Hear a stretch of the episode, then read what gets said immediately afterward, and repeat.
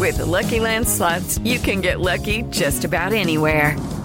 This is your captain speaking. Uh, we've got clear runway and the weather's fine, but we're just going to circle up here a while and uh, get lucky. No, no, nothing like that. It's just these cash prizes add up quick. So I suggest you sit back, keep your tray table upright, and start getting lucky.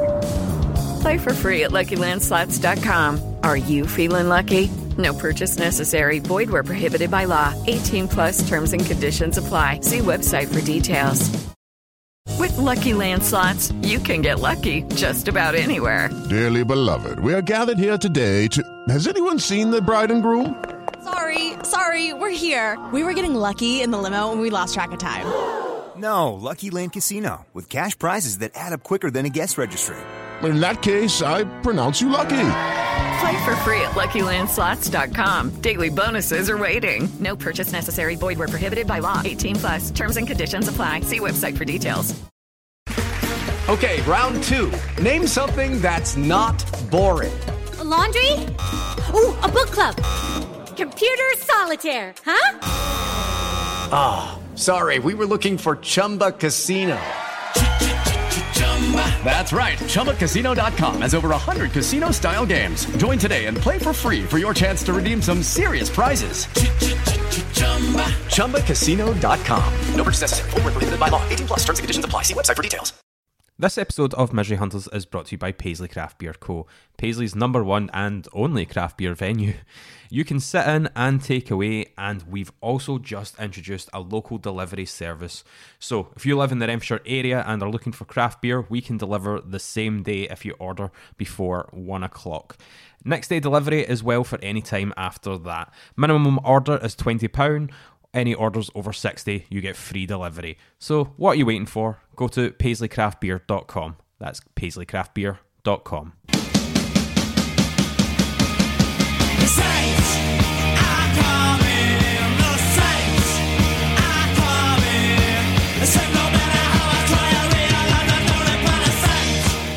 Hello, you miserable bastards, and welcome to the Misery Hunters podcast. My name is Jamie Coburn, and joining me is Mark Jordan. Easy. Easy. Uh, and that puts the pressure on the next guest, uh, Andrew Christie. Hail, hail. and Sam Smith. We are the people. Cool. Uh, we are the people because people who win games and win games fanatically. Yeah, thank you. Dazzling segue, Jamie. Well That's, that's glorious. uh, to be fair, when I said it, I thought of that guy, you know, the TikToker. It was like, we are the people who go home to their beds. um, but yeah, uh, I'll, I'll, hand it over to Sam, seeing that he even made the highlights and looked like he was having a great time. Uh, I, I, did have a great time. I mean, I, I would have had a better time if I had decided to drink before the game and not just when the second goal went in. But it was a pro- probably the most I've enjoyed watching us in a long, long, long time. I think. I know even I think even though we only had thirty percent of the ball, it's what we done when we had when we had the ball. We were ruthless on the counter attack, and Dundee United are really lucky that it didn't end up a few more. I think we were denied a a Stonewall penalty, which we'll obviously touch on. The Junga get a pretty shitey offside call given against them. Uh, their keeper, I mean, he threw his cell in front of stuff. I'm not going to give him the credit. I seen he made saves because he wasn't really that good. But uh, I, I, I was just really chuffed. As I said, just the most entertained I've been watching us in a, a long, long time. I think most of the kind of narrative since the game has been about Dundee United and Jack Ross. And don't get me wrong, that's a really fun story, obviously, how much they're struggling. But like they were bad, but we made them bad. We played so so well. We mm-hmm. just nullified every part of them. Like it was it was one of the most kind of complete performances I've seen from us a while. It's like it's a performance Stephen Robinson has been kind of threatening we're going to do for for a while now, and I think it's probably kind of bought him a lot more fans that maybe were on the fence hmm. about him, and I was just it was just it was beautiful to watch. Just three incredible counter attacking goals, and just they they were Dundee United never looked like they were going to do anything, and yeah, just it was an absolute pleasure to watch. We all um, we all tore into Robinson, and rightly so after the the League Cup performances, and particularly that interview, which again I'm, I still think you know, there's a time and a place, and that really wasn't the time to come out and kind of start saying excuses, particularly about kind of not wanting as much of the ball. But it is bearing fruit now. It's kind of tough to it's tough to argue with now that we do seem to be a much a much better team, much more you know kind of condensed, like tough to break down team that is now really capable of of taking apart teams on the counter attack. And if that means we've got thirty percent possession, then so be it. There's there's not going to be that many teams that we play in division where we're going to be expected to be completely on the front foot. It's just a different a different league now. Traditionally, you would look at county. County are now trying to play, you know, undiluted milk ball and knock the ball about with all the kind of shitty half-arsed loan players that they've signed. Um, even even McInnes, who's traditionally a bit of a hammer thrower, you could see try to do something a little bit different. That, that there just aren't going to be teams against us that will sit in their own their own box and expect us to, you know, to take it from side to side and and build something up. So more often than not, I actually feel pretty confident that we'll be able to sucker punch teams like that. It, it just seems like what we're made to do and what we've had done to us in the past when we've tried to to go the other way. Um, and I can hear myself talking there. So, um, and uh, I think it just makes such a such a difference that to have signed for a plan and for that plan now to be to be working out. It's it's kind of uncharted territory. Yeah, I think in the early games in the league, like um, we had unfortunate red card, well, penalties and the red card against Aberdeen, but you could kind of see what, like, especially in that Motherwell match, there was that performance there, and you saw what we were wanting to do, and and it's good to see we've now got these two results where like people who were sitting on the fence or people who were against Robinson are kind of coming along now. Like there's a few people that are happy to hold their hands up and say like, okay, maybe I judged them too early, um, but it is it is refreshing to see us win like that and like actually seeing the whole plan in place. Like you kind of got Goodwin's plan, but like he couldn't. You see what he wanted to do, but it never really came to fruition. And when it did, like the following week, it disappeared. But that's been two really confident performances in a row, um, where we've got maximum points off the past two games. And um, there's times when you you would see like, oh, I can kind of see what we're doing. We're only picking up a point here and there, and that really costs us when we are pushing towards that top six. So maybe, like I said, we, we need to get the passports out. I think I said that on the Discord. Aye, we will not be playing League Cup football next year until the knockout stages. So wait, so we don't need to worry about that group and how it's like built up to be against the big teams. That's just... Aye, we'll just use we'll just use the Europa League qualifiers as pre-season. Mm-hmm. You um you'd mentioned Andrew about an interview um on on with Diarmuid Carroll on that subject. Yeah, um, I think it was maybe the the totally Scottish football show or something where O'Carroll was talking about the the Motherwell game being the better performance out of the that game and Dundee United, but there very much was the feeling that the scoreline against Dundee United was was coming, was kind of in the offing for a while, and I think, uh, you can just tell looking at the team, everybody in the team knows like to a man what's expected of them, and like they're executing like perfectly at the moment. And looking back at Goodwin, there maybe wasn't always that just that clear understanding of what was expected of them. And yeah, everybody just seemed to pull in the same way, for kind uh, knowing what to do and when. And I it was just yeah, like you said, passports, get them looked out. I feel like Goodwin was good at putting bits of those performances together. You know, he was he was really good at making us really hard to break down. You know, I think back to like the, the Rangers performance at home where they won because of just that Barisic free kick, which I mean you could you can't stop. It just is what it is. And that day was was, was so impressive in terms of how well drilled the team was, what we were doing. It was it was so obviously deliberate. The way Goldson was being able to carry the ball for 30, 40 yards, but panicking because he had nowhere to put it once he got over our halfway line. But we didn't have that ability to capitalise on that. You could see Goodwin towards the end of his time getting really frustrated about try to get us to press at the games that we won. We, we did kind of finally press, and he, he was like, you know, telling individual players when to run. He was losing the mind. That I can't remember if it was Erwin or Dennis or or however it was, but I can remember one particular occasion where he was just losing his mind, Erhahon as well, like at the Ayr United game in the Cup. So there was the kind of shoots of that kind of thing, but it wouldn't ever happen at once. And what we seem to have now under Robinson, and it's it's early days, but you can only talk about what's what's happened so far. It just seems to have clicked together. The defence is now solid. We just don't look as if we're going to be picked apart. I think Carson grows in confidence with with every game, and a lot of that will be because he knows he's got a good defence in front of him. Um, I'd read your blog, Andrew, where you talked about dropping the two wide players much deeper at times when you're playing against a team like Dundee United try to be with their possession, and we're capable of doing that. But much more than that, we've then got the options further up the pitch. We've got the ability to get the ball there. It's not just a hit and hope and trying to live off a second balls. It's we know where such and such is going to be. The third goal is maybe the perfect example of it. Not to, to skip ahead, but Kiltie gets into that space. He knows that Brophy's wide of him, and Brophy is it his first touch or his second touch? First touch. Oh, sp- spreads it straight to Greaves. He knows exactly where Greaves Greaves going, and that's that's not by chance. That's because players are being coached mm. and how to deal with specific situations, and we are staying solid enough so that when those things come up, it's an extra goal. It's not as trying to chase an equaliser or something else. It's just to me, and maybe I'm just being a bit optimistic. It just seems like a a bit of a step up from where we have been. Well, when we when we spoke to Alex Greive, which is a few podcasts ago, if you want to listen to it, um, we asked them about like the main differences between like Goodwin and um, Robinson, and he said essentially that he said there wasn't much difference, but then he went on to say that the training's a lot better and uh, they're actually work on shape and stuff. So you can kind of see that that is like working whatever they're doing in training and it is having a result on the pitch.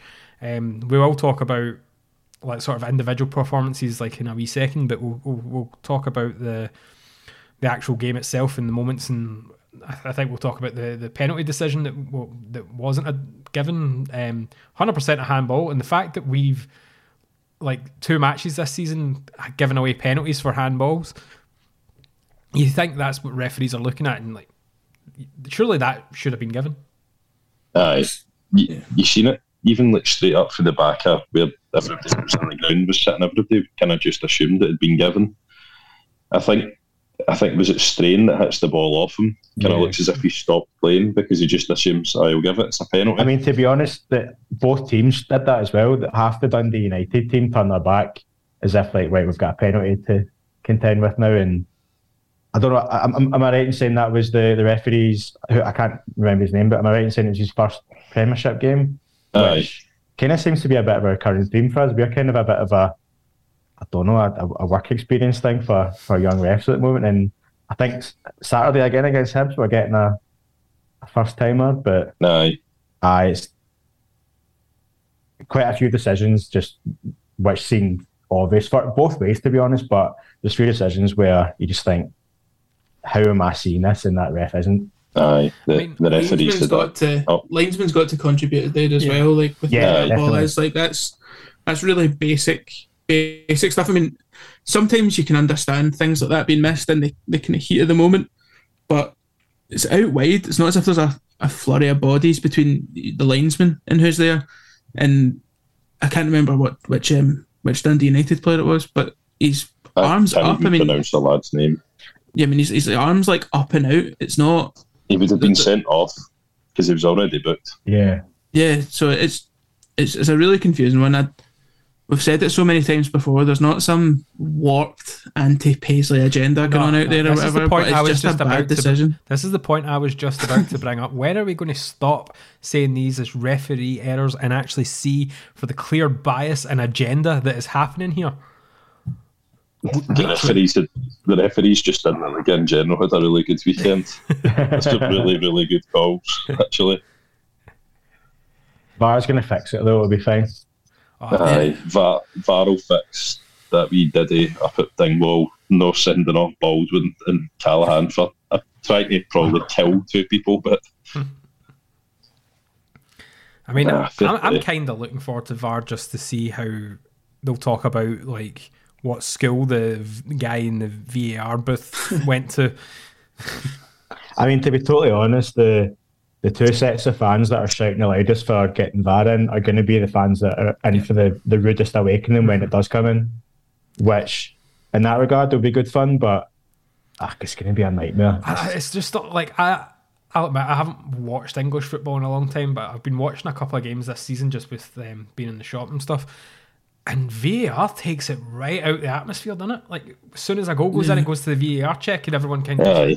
It's, it's really boring. It's it's shite. Like that was when I it was the Motherwell game last year, the four two one when Linus took his arms off before the game. I was then watching uh, Man United and Leicester, and Leicester scored what should have been a winner with ten minutes to go, and that was it. Like it just went straight to VAR after the celebration. You've got folk piling on top of each other, celebrating like they've never celebrated in their life, and then uh, just two seconds later, you just have it taken away from you. It's shite. It just ruins the flow of the game. And for as much as decisions like the penalty call on Saturday is annoying, and on another day, if it's a game that finishes 1 0 to United and it stops us getting a point, then aye, you'll moan about it. But uh, it's not for me. I hate it.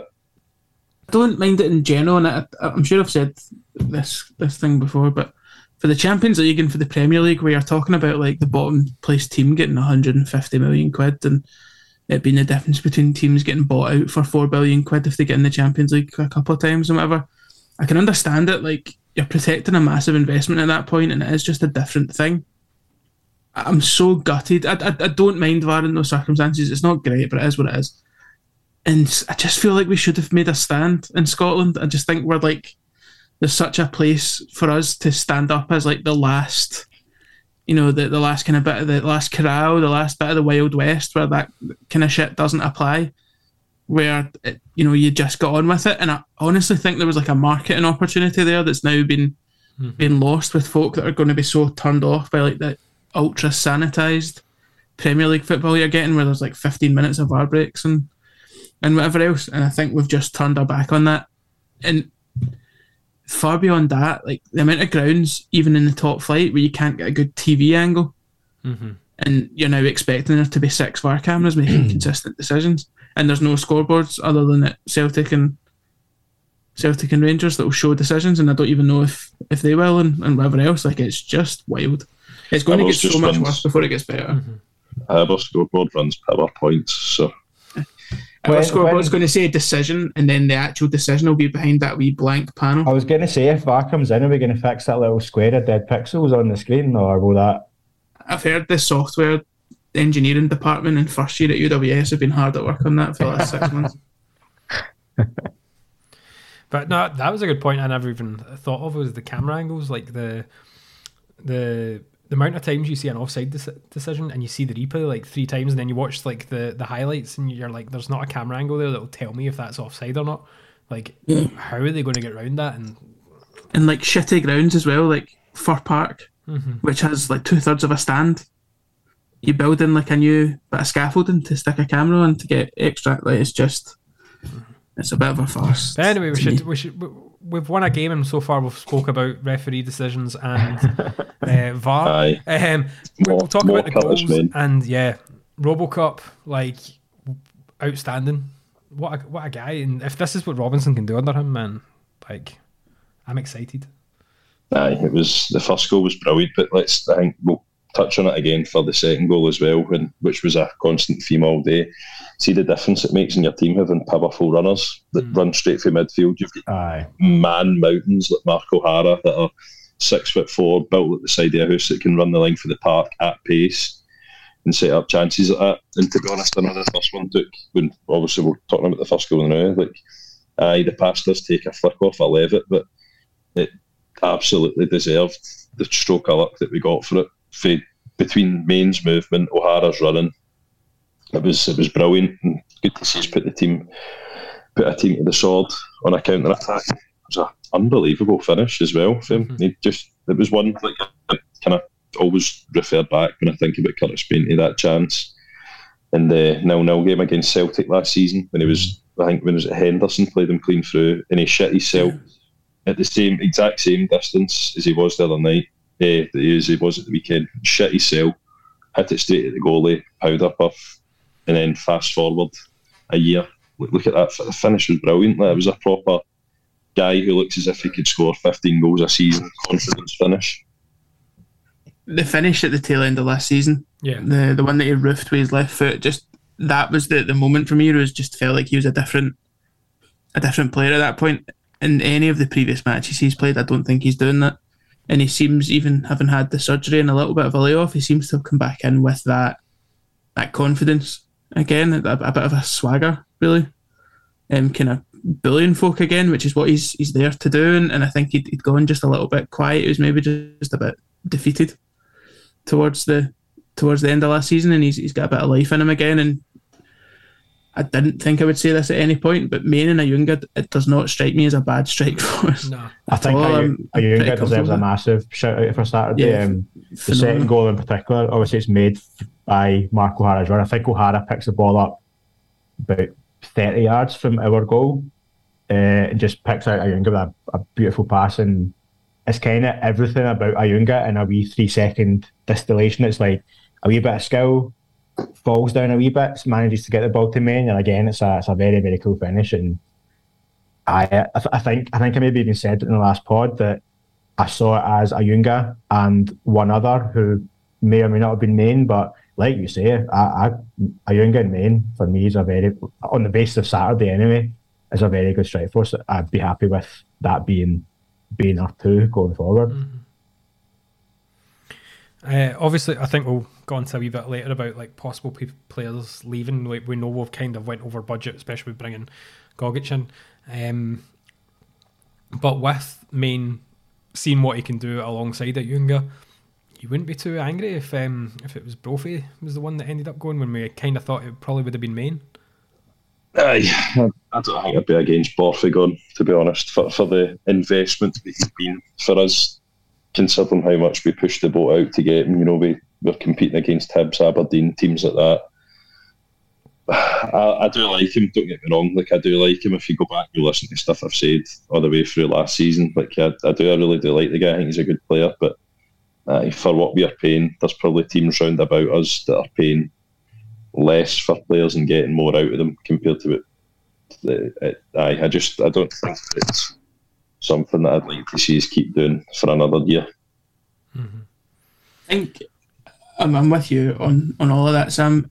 If we've got the alternative, I think that's the that's the thing. All the way through, we've rushed Brophy back from injuries where we've been told he's going to be out for months and he's back after four and a half weeks and and never letting himself kind of fully heal injuries because there just hasn't been the, the alternative. I mean, think back to last January, February, like Greive coming into that team mm-hmm. at a point where it was kind of thought that we literally had no strikers at that point, and Greive was a guy who had played. It's it's not a dig, but he's a guy that was literally playing like park football almost, like regional football. It's not a criticism. Like, No, he- he was he was- playing, he was, I think he was Sadio playing the equivalent of It's- our league. Ah, it's the equivalent of playing for like Albion Rovers. Like Santiago then- Munez when he was still playing in Mexico. and getting Aye. signed up, and you're told that this guy's a project, and you know he'll, he'll- he'll hopefully earn a deal. And if he earns a deal, you know we'll give him some full time training and see what happens. And within within a really short space of time, he was our first choice striker until they could rush rush Brophy back. And it, we're just not in that situation now. And when you're not in that situation, the concept of paying someone what what I would assume is probably our highest wage for the return that you get, it just becomes an easy, you know, an easy equation to to kind of justify away. I, I like Brophy a lot as a footballer, and I think in another in another time and all the rest of it with a, a fit run at it, I think he could have been a really really great striker for us because I think he's got he's got all the attributes that you're looking for, and he's just got that selfishness that too often our strikers don't have. You know, he's only on that park to score goals. Um, if we've then got Ayunga, who to me seems like you know the, the kind of I'd assume on Football Manager he's, he's going to be like almost green as a complete forward. He's just got the ability to win headers and run and muscle people off the ball and pick a pass and shoot. Um, once he's your first choice guy, Brophy or Main to support him's not that big a not that big a gap. And when, when that kind of gap's shortened, then Brophy to me kind of makes sense as one that will maybe make way. Yeah, I think I'm I'm kind of disappointed to say that Brophy just doesn't seem like an experiment that's worked, and I wish it had. And I'm a, a massive fan of him, but if that wage can be spread around the team, you know, it could be a, a couple of loans, something like that. If that can be spread around elsewhere, then yeah, I wouldn't I wouldn't be too too broken hearted to see him go. But I I, I would I would be disappointed to see him go. Don't get me wrong, but I think in a footballing sense, um, yeah, I think it would make sense to be honest. Before we talk about more sort of transfer business, um, notable mentions for players who were outstanding again. Like we've already kind of mentioned, touched on Mark O'Hara and what he does in the midfield, and like um, as Sam said, someone who will make these runs from midfield. Like um, Keanu Baccus again having another great game. Ethan playing really well. You know, Ayunga won basically every header he went for and just became a bit of a nuisance, and that's what you kind of want him to do. Curtis Main, you know, I'm disappointed he never got a hat trick, but I mean, two goals from Curtis Main against Dundee United away. You, you, who thought we were going to say that since last season? Especially when we named one of the podcast Robbo's main problem. Um, we've well and truly been shushed on that one. But um, such a disciplined performance from Ethan. Yeah. Again, it's Aye. just playing in a system that suits him and with a, a manager that it seems to have clicked with just seems to have made such a, a difference to our, to our game. I, I just don't see many three man midfields in our division that are that are better than O'Hara, Erhahon, and and Baccus. They've got such a great balance to them, and they're capable of both like really standing out on both sides of the ball. They they really complement each other well. Exactly. Team of the team of the year, all three of them. Mm-hmm. I think another. Um, I mean, I guess when we were literally just naming the entire eleven, but I think Marcus Fraser deserves a massive mm. shout out. Um, yeah, he he was great in the kind of right of the back three. I think. I think a lot of us maybe thought his time here might have been done. Um, I, he kind of played the right of a four, which not his best position, but didn't didn't really look great. Maybe tailed off a bit too much, and we thought that might be it. But I thought he was fantastic on Saturday. It was um, disciplined. It was, yeah, it was just he, he looked great, and yeah, I think um, obviously we'll talk about um, Gogic coming in in a wee bit, but having Fraser as an option in the three, I think will be will be brilliant for us. Declan Gallagher aye. as well, like he was brilliant. Mm-hmm. Yeah, aye.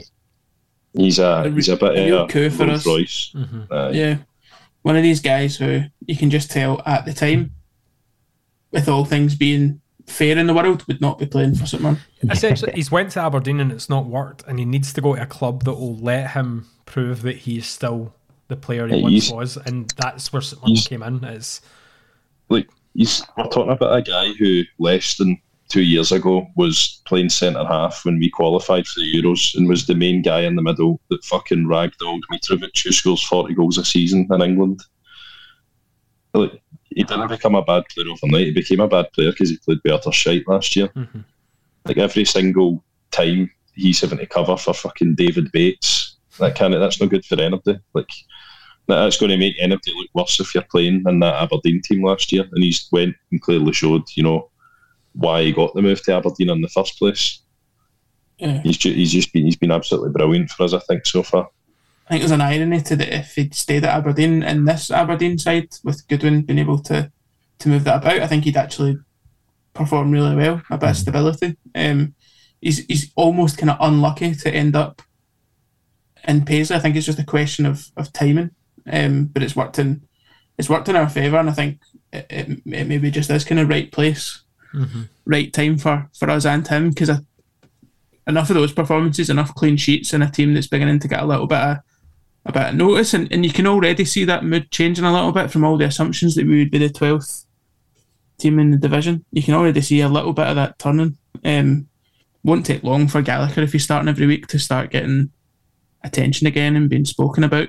Um, so he's, he's, yeah. he's kind of big fish in the small pond getting back to Scotland squad because I would love to go and watch Scotland and see a Scotland player play at Hampden that is from St Mirren. I would. I, I remember I'd love that. To, um, a Scotland game when Craig Samson was on the bench for Scotland. So fucking hell, man! Big poppadom hands. But speaking, uh, of, speaking of keepers, I was going to let Sam come in with his goalkeeper union, and we, we knew it was aye. inevitable anyway. So on you go, Sam. Uh, well, it just again, it's just another performance that probably shuts a lot of daft folk up. We've people should probably learn in their time of watching football. You don't judge players off a off a one or two games. And again, like that that save for for Niskanen shot probably just it makes the last ten minutes so much easier if Niskanen scores that. Then we're right under the cosh. You know, you're going to have Mulgrew whipping balls in for the last ten minutes, and who knows? You know, he might have buckled under pressure. It's easily done. Might have got their tails up, but even apart from the save, you know, coming out taking crosses, he's constantly he's also definitely going to get a shot on target one week these goal kicks because they are outrageous, man. But uh, nah, he just he calms the back line down. You can tell straight away that he's obviously he's communicating constantly, does nothing but moan. And aye, again looked brilliant, and hopefully another another performance that gets folk off his back. Is uh, Niskanen United's number seven? Aye, So so is he's only the- twenty two. Jesus. So, It's a long finish paper round he had. Is it the save from him that's kind of lowish to his right? Yeah, Aye. very similar to the save he made against County, to be honest. Just that Yeah, big, the one, big the one where he solid arm. batted it 30 Aye. yards. Aye, um, he's getting granite wrists. Even his save in the first half, like you obviously you would expect him to do it, but from the, the free kick, I think that he he just tips Aye. over. It's just stuff like that can so easily catch you out, particularly if you're not on your day. Like we do that kind of thing to this Dundee United team, low in confidence with one of the shite keepers that they've got in. There's every chance that's going in, and, and you know the the game then kind of moves off the back of that. Whereas just don't similar to Anik, I just don't feel concerned about mm-hmm. Us us conceding. Generally speaking, a lot of time you mean it's going to happen. I'm not an idiot, but it there's confidence there. I think the defence is as good as it's been, which I didn't expect, and I don't think anyone did after the kind of kind of drop when Robinson first came in in terms of how many goals we were conceding. But we we look as solid as we've been now under who Goodwin, who was by trade a much more defensive first manager. Um, we just look just look solid. I, I, Carson, aside from a couple of kind of flapped crosses and, and whatever in his first first couple of games, I, I don't think he's put a major foot wrong. No, Even the no. even the, the thing that I think there was split blame between him and Dunne for the for the goal. At, is that Pataudry? Yeah. Um, Aye.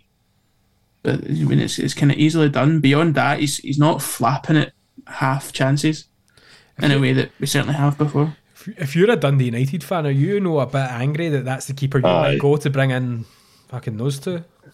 Aye. Especially considering the money they're apparently paying the two goalkeepers and those guys like they've obviously had Carson on the books, let him go. Zander Clark still not got a club. To, to be fair, I think Zander Clark's pretty shite as well, but he's better than the two clowns that they've got. So nah, they, they're in a they're in a bit of bother, I think. And uh, it's always good to get one over the ASOS Ancelotti. It's- Finally. finally. Like that, And the first time we've beat a Jack It Ross is, side. yeah. Aye, and oh, it felt so good shouting at him at the end of the game that he was going to get sacked in the morning. Oh, there was also uh, I was waiting to mention it on here. It was uh, I seen it was a clip on Open Goal when Scott Allan was on last week that uh, he said when Jack Ross gets sacked from Hibs there was physios and everything crying, and I was like, I was like, I was like, he does not know. He he, He either doesn't just know think- or he does know and thought, this would be funny. Aye. but that was it was brilliant. You could tell in his, his interview after the game, it was deeply hurt at the fact that people that used to chant his name every weekend were It was absolutely uh, peak Jack Ross. Am I happy with that result? No. No, I'm not. Am I going to tolerate those kind of performances in future? Well, no. No, I'm not. Was I aware that there was a players only meeting for solutions? No, I wasn't. Like, fuck up, Jack. the, the this amount of off my head. questions that he answers with, I've already answered that question, and it's like some of the the things that like Robinson has said in interviews and get absolutely battered for, and Jack Ross is this like shining light of what we once had, and it's like if Robinson said half the stuff Jack Ross says in interviews, he'd Aye. be fucking crucified. And Hey, listen, Andrew, let's not forget that Stephen Robinson is the guy who should have went to the Jack Ross School of PR. So aye, Do you, know- do you know what? Um, like a, a complete like level of Schadenfreude here is like if he uh, has he been sacked or is it still all rumours that he's away? No, he's he's staying. no, he's Uh, confirmed he's staying. Oh, he's staying. yeah, But see if he does get sacked for that job, there, there's nowhere really that, that's. Aye, that's going to take him. Like you're going to get like a Falkirk or maybe a Dundee because they fucking pull out wild ones every now and then, or he goes down like Derek Adams does and like takes a League Two Plymouth or something like that. It, it's it's a tough That one. bridge is burnt. I think you make an ass of yourself on Netflix, and that's you. I don't. But the annoying I don't thing know is that he necessarily gets those jobs. Uh, the- The annoying thing I was about the Netflix convinced that series. some- so I was just gonna Yeah. say the Netflix series. He doesn't come across as the bad one in that. That's totally Yeah, no, the chairman. He actually comes across as like he points out the mistakes they're making. And you go like the Yeah. whole Will Grigg thing. Like he called it, said he's not good enough for this money, and then they pay for that money. So that's it. Does I will admit the snaky bastard. Still that fucked is- at Wembley twice. That is true. He, he, he can't even fucking win finals, and we know that. I was absolutely convinced that he was going to take the Queen's Park job Mm. before Aye. Owen Coyle did. I just thought that that kind of job has Jack Ross written all over it. Um, in terms of where I think he's he's potentially going, I was really surprised actually that he got the the Dundee United job. But once he did, I was I was pretty confident he was going to do well up there. They've got a good squad, or, or Aye. th- there are good players in that squad, I should say. I think the, the the big thing that I don't get why they didn't sign him is like, we've signed Gogic to play centre half. Apparently, they badly need a guy like Gogic in centre midfield, and they've just let him go to us for whatever reason. I don't know if it's maybe like Jack Ross no offering him a contract because he had him at Hibs and it didn't end well at Hibs. I, I don't know if there's maybe like they don't like each other, but he's absolute. I know we're going to talk about Gogic for hopefully an hour, I just can't believe teams like a team like Dundee United that they pick him up. They, they, they'll struggle with a bigger guy in midfield, but fuck Dundee United. And fuck Jack Ross. Uh, how was Jamie McGrath? Pish? Brilliant. Was the he- two time he touched the ball. aye. As I didn't even I think- because I was watching it in the shop. I, I really didn't notice him or hear him mentioned in the commentary. I just I don't think he's helped by people's insistence on just playing him out wide. Like you, Yeah. I mean, I, I'm a massive Jamie McGrath fan, but he just he wasn't given a chance. And I think did he come off? Was he off at half time? Aye, for for Cudjoe was it? Um, who spent the next forty five minutes just diving every time he got the ball. So that was quite good fun to watch. And uh, I think Charles Dunne at one point just picked him up and put him over the stands, which was quite good fun because I just every time he got the ball, he was one thing in his mind is just go to ground. But yeah, Jamie McGrath just I don't know. I don't know if Jack Ross is the guy to get the best out of him. To be honest, I just don't. Similar to Mark, like before the season, I thought I think I tipped on the United to finish third, and you know who knows what still might happen. But you just look at that team and think, how the fuck are those players like putting up this performance? Because that Yeah. there's some disconnect in what should be happening and what is, and it's just I think uh, the terrace, him, I think it was the terrace that said, I was, I was listening to earlier on, had said about Dundee United and the players they've got actually been a pretty good fit for our system. It's like you've got Tony Watt playing left wing and you've got Jamie McGrath getting forced to play out wide as well.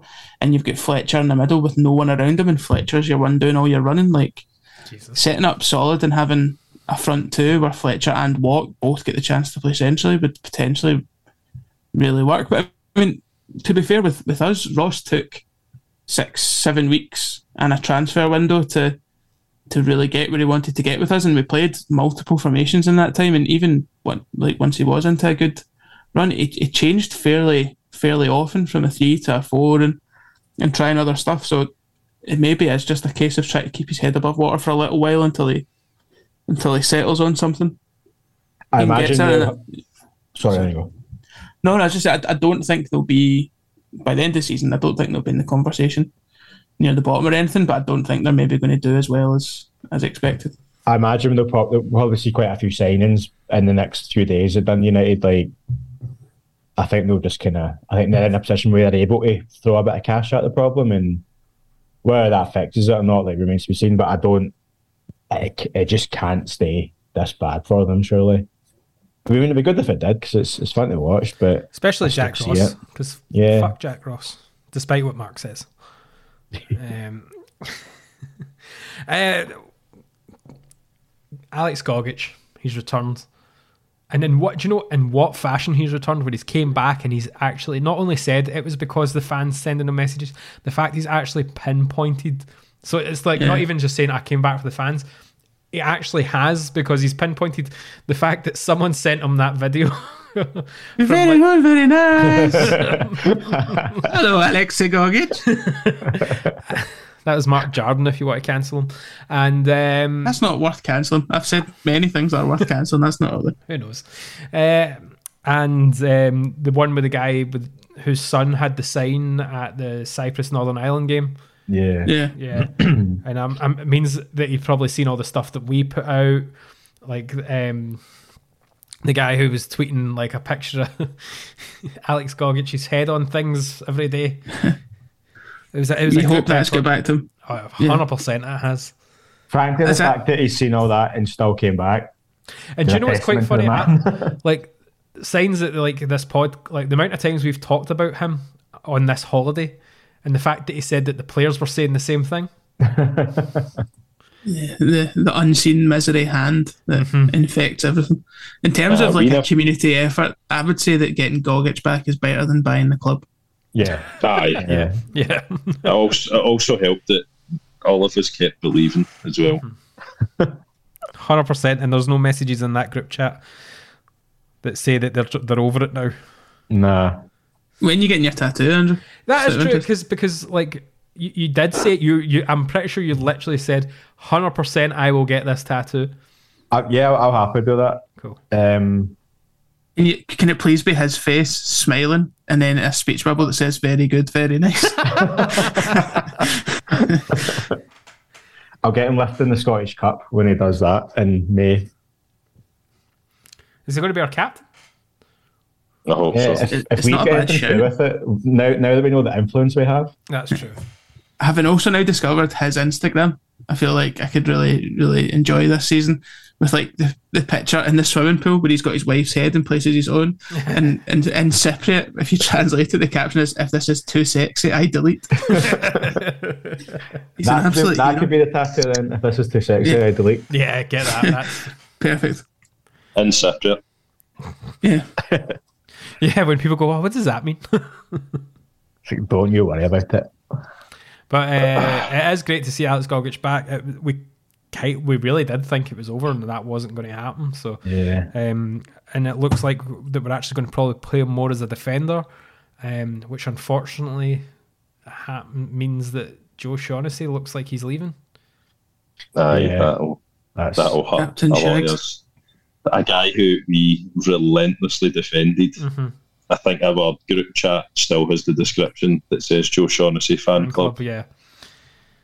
Aye, I, I think it's a, a a big loss in terms of that he's obviously a, a massive leader, clearly a big influence in the dressing room and over his time for us. He's been a great defender, but I think I said it when I tweeted it. It's not the disaster that people make out to be. Now that we're at, we're thinking that we're in a good enough place, we can let a guy like him go. That kind of shows to me the level that we're hoping to aim for. I, I, I will miss him. I'll miss his runs up front, but I think I'm kind of I've seen a few folks say that oh Gallagher's older. Gallagher is I think seven months older. There's there's no difference in it, and uh, if I'm being honest, Gallagher is a better defender as well. Yeah. I think if we take all kind of heart out of it, because obviously I'll, I'm, I'll be really gutted to see him go. He's been a pretty much my favourite player since he's been here. But um, if we take all heart out of it, it's it does make sense. And I kind of respect the club for making these big decisions, these potentially um, unpopular decisions that that I think will ben- benefit. But I mean, doing it kind of as we go into a game against Hibs, I think the amount of goals he's got against Hibs, I think we've just given Hibs about six, seven points. So maybe that's not great. But other than that, um, I just I hope I hope he leaves in good terms with the club and Mhm. all that because um, yeah, it's sad to see him go, but I do think it makes sense if we kind of get down to the kind of brutalness. But yeah, it'd be really sad to see him go. I can't believe we sponsored his shirt this year. Idiots. What happens now? Did, did, you, did you get? Do you still have your receipt? I have We no get all idea. this. I'm going to. I'm, I, I- I think obviously we'll get a list of players that are still available, but see if it's like Olusanya or Reed. Like, um, I, I will. I may be asking for that money back. Nah, Or just give I us reckon- Shaughnessy's shirt. Oh, aye. I reckon Ah, if the option's there, we'll definitely sponsor Kieran Offord. I think he'll be there. Take him or Trevor Carson, please. That- that space above your wall there looked perfect for it. Right, I think with that's um, there'll be a lot of Trevor Carson memorabilia going up in here. with um, with Shaughnessy, at no point since he's been here have I ever thought that there's defenders. uh, Do you mean that he's someone I would be willing to to let go? But at the end of a summer, we have signed an international Cypriot defender, an international Scottish defender, and we've now got the capability to play right-sided centre halves at right side and left-sided at left. There just isn't. Do you mean it's, it's kind of almost time to let him go? And in that way, if he's not going to get the level of first team football that, that he wants, he, he's 30, like, can't sit him on our bench for a year if um, if we're going to play another way. And, and it, it seems like that's the way it's going to be. So it, it feels like one of those things where it's just the right time. No one has to be annoyed at anyone else. You just have to split up and then start seeing other people. I mean, Aye. he's, still, he's, he's still a good defender. He does his job that he set out to do. There's a few clubs in Scotland that will probably benefit Yeah. from him. He could go down south or he could go back to Ireland. Like, um, I'm very confident he's going to fall on his feet no matter what. Yeah, like when you do look at the team, it's not going to be a big, too big a deal of him leaving, but it still hurts. It does. It does hurt. I think uh, Ross had said in the group chat that you know he's he's, he's arguably our, still our second best defender, and we're playing three we're playing three centre halves, but just the way it the way it kind of falls down in terms of positions and stuff, it's just not it's just not for him.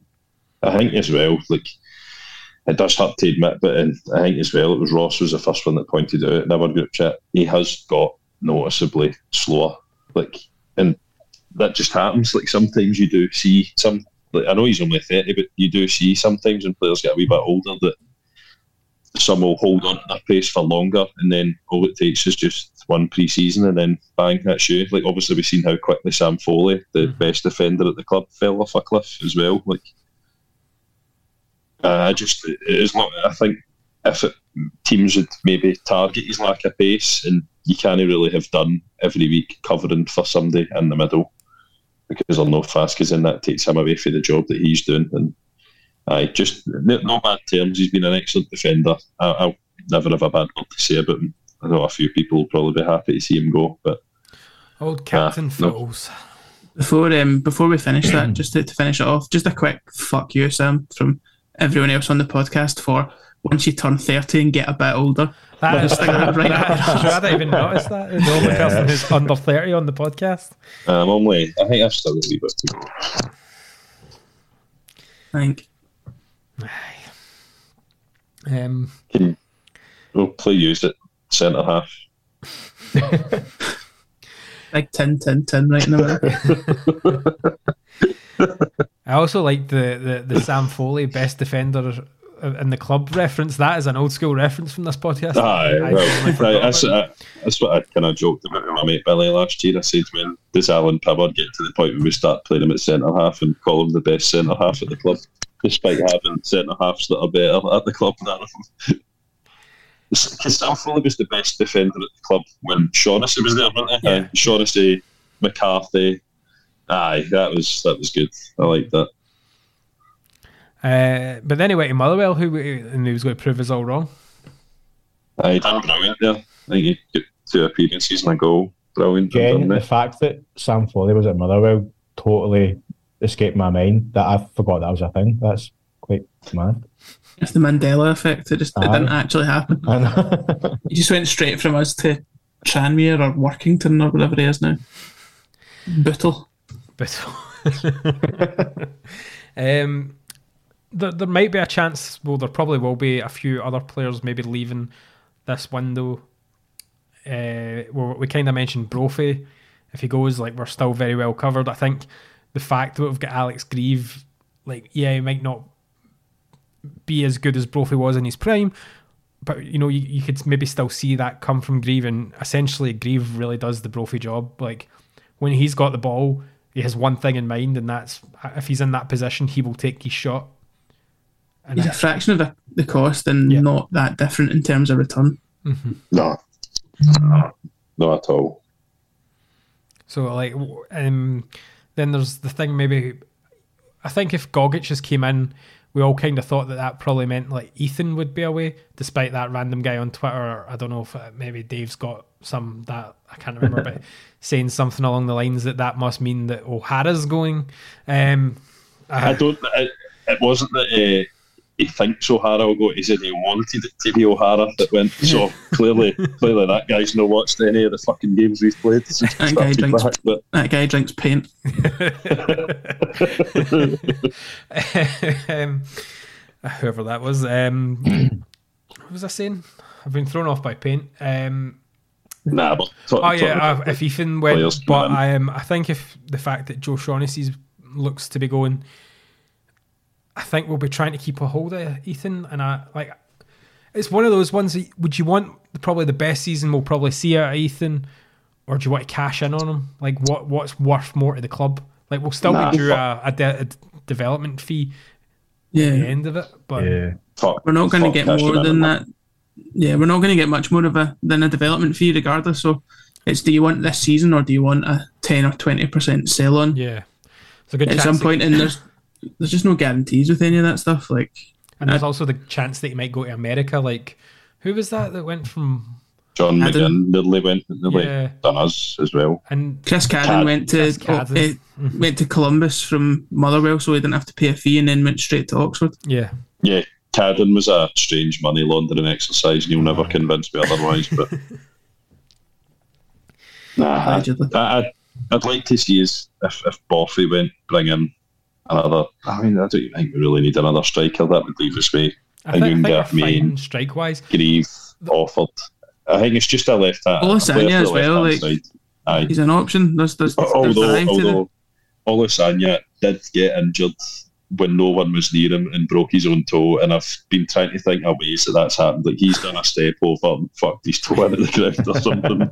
he's trying to control the ball and he's just missed it. He's planted his toe into the deck. But I think all joking aside, the only position I'd like to see is go for somebody as left wing back for a bit of cover for Tanser. That's But even at that, like Rick, Richard Tait again on Saturday put in another Mm-hmm. seven out of ten like he usually does. But aye, you don't want him playing a lot of games out there. It is normally I would say it'd be good to maybe explore the loan market, but it's also quite nice the fact that we've not done that and we've signed positions where we don't have that thing where we've got a a good loan player but who's just going to leave at the end of the season or we're stuck with like a Brandon Mason or something like that. It's, it's I think once we pay for a full time head of recruitment at the club, Mhm. there's a there's just a shift there in terms of attitude, and it's more about investment. You're putting money in on the expectation that you're going to get money out.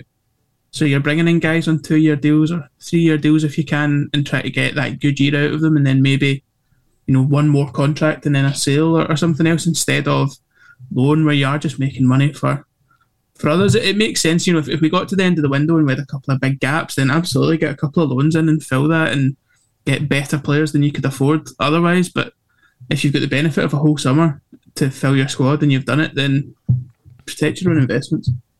Mm-hmm. no, I totally agree, and we will be back after this. Hi, I'm Alex Greive, and you're listening to Misery Hunters. Thanks, Alex. Now, Mark has his um, conveniently coloured shirt. Is that is that for Dave's appearance? It's actually a very loud pink. It it looks red on the it's, screen. it's not. It's um it's Aberdeen's third kit this year. Dave Dave signed it for me and uh, and handed it over just before he went on Graham Spiers' podcast, the posh boy ever.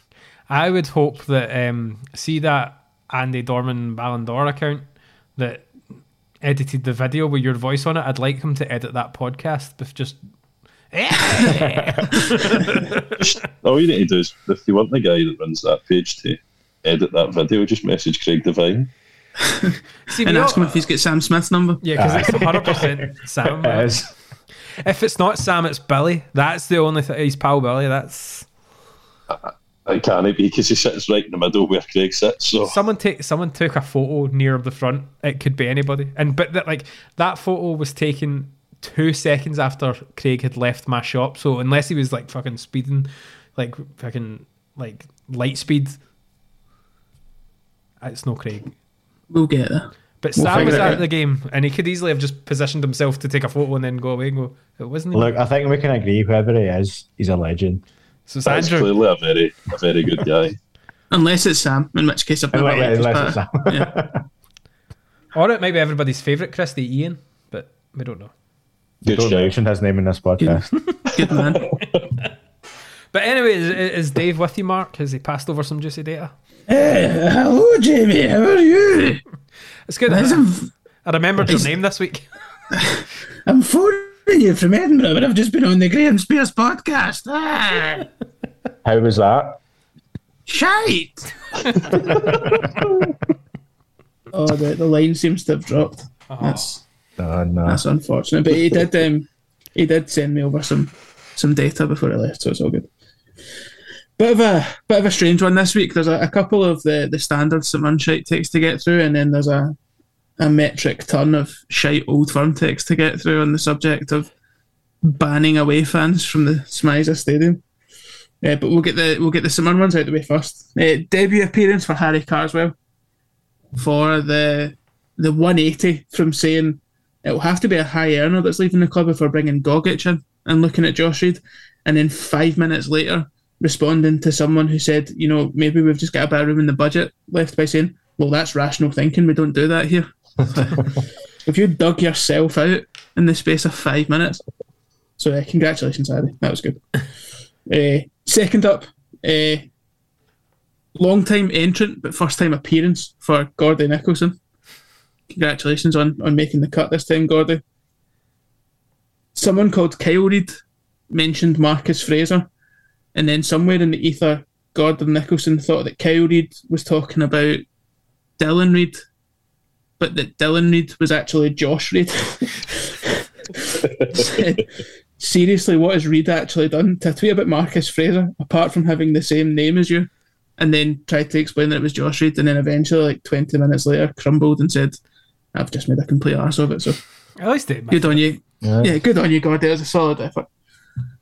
Uh, Lee Johnson gets in for hiring a sniper to come in and tell Hibs how to hit the target. Fucking moron. Did he, not, did he Um, not release an app this week as well? Yeah, he, has said he's got his own app that all these Aye, the snippets of his own insights and motivational stuff goes that, that has a really reminds me of the app and see the movie the other guys with Will Ferrell and Mark Wahlberg, where he has his own app The back of the the back head. of people's head, face back. I'm, I'm getting increasing Michael Scott vibes off of off of Lee Johnson. He definitely Nice. quotes people on the on his whiteboard in the dressing room and then writes the person's name and then Lee Johnson underneath it. I had a dream, Martin Luther King hyphen Lee Johnson. definitely happening. Uh, John Saints twenty two makes it in for uh, for saying I'm sorry and I suspect I'm on my own here. If it had not been for JR, we would have been where Raith went and Falkirk and Dunfermline now are. Yeah, Fife? you are on your own there, John. No, no one cares. Literally, no one cares. Yeah, fuck Jack Ross on Saturdays only. Correct. I don't know how many times we have to say this. You can have enjoyed the Jack Ross era and have fond memories of it, and still think it's hilarious to absolutely tank him in his own patch with one of our former players in the starting lineup. Get it up him, get it up them, and get it up you, John. But please continue to, to engage with us. Uh, Alan Cassidy on Twitter for. Uh, I'm, I'm not going to read the song out, Alan, but uh, Aye. yeah, just a a quick uh, a quick tip: if you're going to write songs about players on Twitter, maybe just stick to talking about things that they're good at, and not their race. that would be um, that would be ideal. But you have deleted it, so at least at least you But, then- but then he, it was a he deleted it, then doubled down and said, I can't believe my song's been kiboshed. Yeah. uh, there was clearly no harm in it, but I just use the fucking brain, Aldo. Yeah. There's there's plenty of other one syllable words that you can fit. But the thing is, see, you, see, like, I'm not going to read it out, but see that middle sentence? It doesn't need to be there. You could write, he's big, he- he's fast, leaves defenders on their arse. It works. But that middle sentence, Like, Aye, it do- doesn't need to be there. It doesn't scan as a piece of music. That's the that's the real issue here. Mm-hmm. Yeah, go back to the Lewis Morgan song. You, you couldn't really have he's a star man. He plays in black and white and also he's white. so the same is true of other races, Alan. Maybe just keep that in mind for uh, for future. Uh, again, Jock MD, I think, on Black and White Army. Again, I was frustrated and disappointed we didn't wear our striped jerseys yesterday. Our home strip is our principal identity. It should be worn as much as possible. What is the club doing? Come winter, wearing the black jersey is not ideal in a midweek game at night, as players would find it easier to ident- would find it easier to identify out the corner of their eye a black and white jersey with white shorts. See they but see he's obviously talking about the games in the middle of winter at night. See they big four towers that are round the stadium. What are they again? Is it the floodlight things that help people see? Like fucking hell, man. It's weird how many fans have a a bee in their bonnet about home and away kits. I, Who gives a on the list of things to care about in mm-hmm. football, it Like- doesn't even register to me. like- I don't. Especially when Osbeard on Pie and Bovril, like we get it, mate. You designed a kit that isn't as nice as the two kits that we've got now. Just get over it. It's fine. Just move on, mate. Like that away kit is by far the greatest away kit we have ever had. It's the best kit we've ever had. Like wear it as much as we can. Wear it every week. Um, Jock MD definitely has to go down to the library to go on the internet. What's he doing now that the library's got? Oh no, it's now at the lagoon, isn't it? Yeah, down to the lagoon for his 10 minutes on Black and White Army three times a week. Uh, special shout out to everyone that bit on Sam's most obvious bait of all time about Doug Somner on the Facebook group, including Stephen Kerr for saying thank you for confirming why children shouldn't be allowed on social media. I, I, I don't know in what world that's patter, but I'll have him know I'm 23. it's I, I mean, he's very much a child of the podcast. So Yeah. You were also Yeah. right. Curtis Maker's Yeah. better than Doug Somner. Hey, Doug Somner's fucking 71. Of That's course he's fucking better than him. Thank you, Stephen, for confirming why old people shouldn't be allowed on social media. Eh, I think we might be getting down to that point where we have to start talking about the stupid people on both sides of Glasgow because this has been a bumper week for shite takes on social media. I don't even have the main guy's account here anymore, but Nick something something on Twitter for some reason is sitting on our club website in incognito mode while at his work. and doesn't take a screenshot, but takes a photo of his big dirty computer monitor and thinks he's stumbled upon the scoop of a lifetime in an initiative that's two months old and was announced in a press release two months ago and has been mentioned in every every news outlet from from here to Dundee. But apparently it's now it's now news and he steams in and that unleashed the hordes across uh, across both sides of Glasgow. So I've, I've just got a selection here of, of some of the, the shitest and daftest comments, and then you can pitch in where you want. Uh, a guy called Andy M said that, that it's sad that people are being banned from away fans are being banned from entering a stadium. To which someone said, "I'd imagine anyone who's got a ticket for the away end will be allowed entry." And the guy replied by saying, Well, I would hope so. But if they're stopping us, and I hope they ain't, well, we should do the same. The, guy, the first guy with the patience of a saint, says, They're not stopping you. You get the same allocation that we do when we play there. And then this guy said, I never said they were or stated that. I was just saying if they do ban us, then we should also ban them. Plus, I don't go to away matches. Absolute dickhead. Uh, Sean Cole. Oh, see, since we're taking a pound view on it, will the voluntary contributors also cover lost earnings on programmes and pies and the pubs and bookies in surrounding areas? Nice. That's, That's, that's, what to almost as good as that's up there. But I, I don't know if Dave's left yet, but that's almost as good as the guys that think like we're losing like eight million quid because we're not selling a few extra tickets. It's also I remember this was this was a while this was when we took the stands back. remember seeing a tweet about how we were we were banning working class people from going to football. Brilliant. Just all the things we're being accused of, like paying money to ban old firm fans, paying money to like seats lie empty rather than have an old firm fan in it. Like they're not. It's, that's not what's happening. But also, I'd happily pay money if that happened. To be honest, Yeah. I'd pay money Yeah. to just to make an old firm fan slightly raging. Mm. Absolutely, all the things they're accusing us of doing, I'd happily do. But I'm going to like I know you may have some more written down, but I'm just looking at the time of what we're recording at, and I'm going to I'm going to maybe say we're going to continue this conversation over on the Patreon because Can I give a quick shout out to the guy that went and calculated the value of ticket? Yeah, give him a shout out. Every- we'll- at SCW1888, Stephen CW, officially the stupidest fan in Scottish football, who uh, said he did a wee exercise to see how much money had been left on the table and calculated every empty seat in Scotland over the first few weeks of the season, despite the fact the two teams we've had in town for those are Motherwell and Ross County. Apparently, we've left 175 grand of unsold tickets on the table because we didn't give Ross County enough chance to bring more than 45 fans. Shocking, man. Cheers, Stephen, you absolute fucking moron. Uh, but thank you, Mark, and thank you, Dave Cormack. Is he still there? Cheers. Ah, there we go. Cool.